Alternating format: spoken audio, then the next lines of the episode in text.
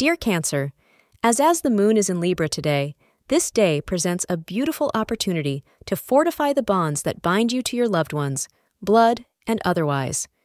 Participating in many activities with the people who are important to you is possible.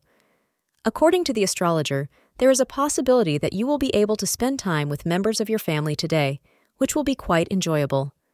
It is essential to take your time and enjoy the activities you have planned for today with your family to conclude the day feeling pleased and fulfilled.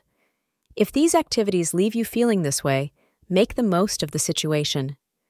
This will be a promising day as love sails into your life.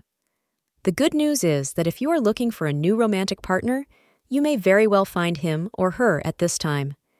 It may turn out to be a brief relationship that is based on fun instead of a lifelong commitment, but one thing is sure is that it will give you some sweet memories, which you can cherish all your life. Thank you for being part of today's horoscope forecast.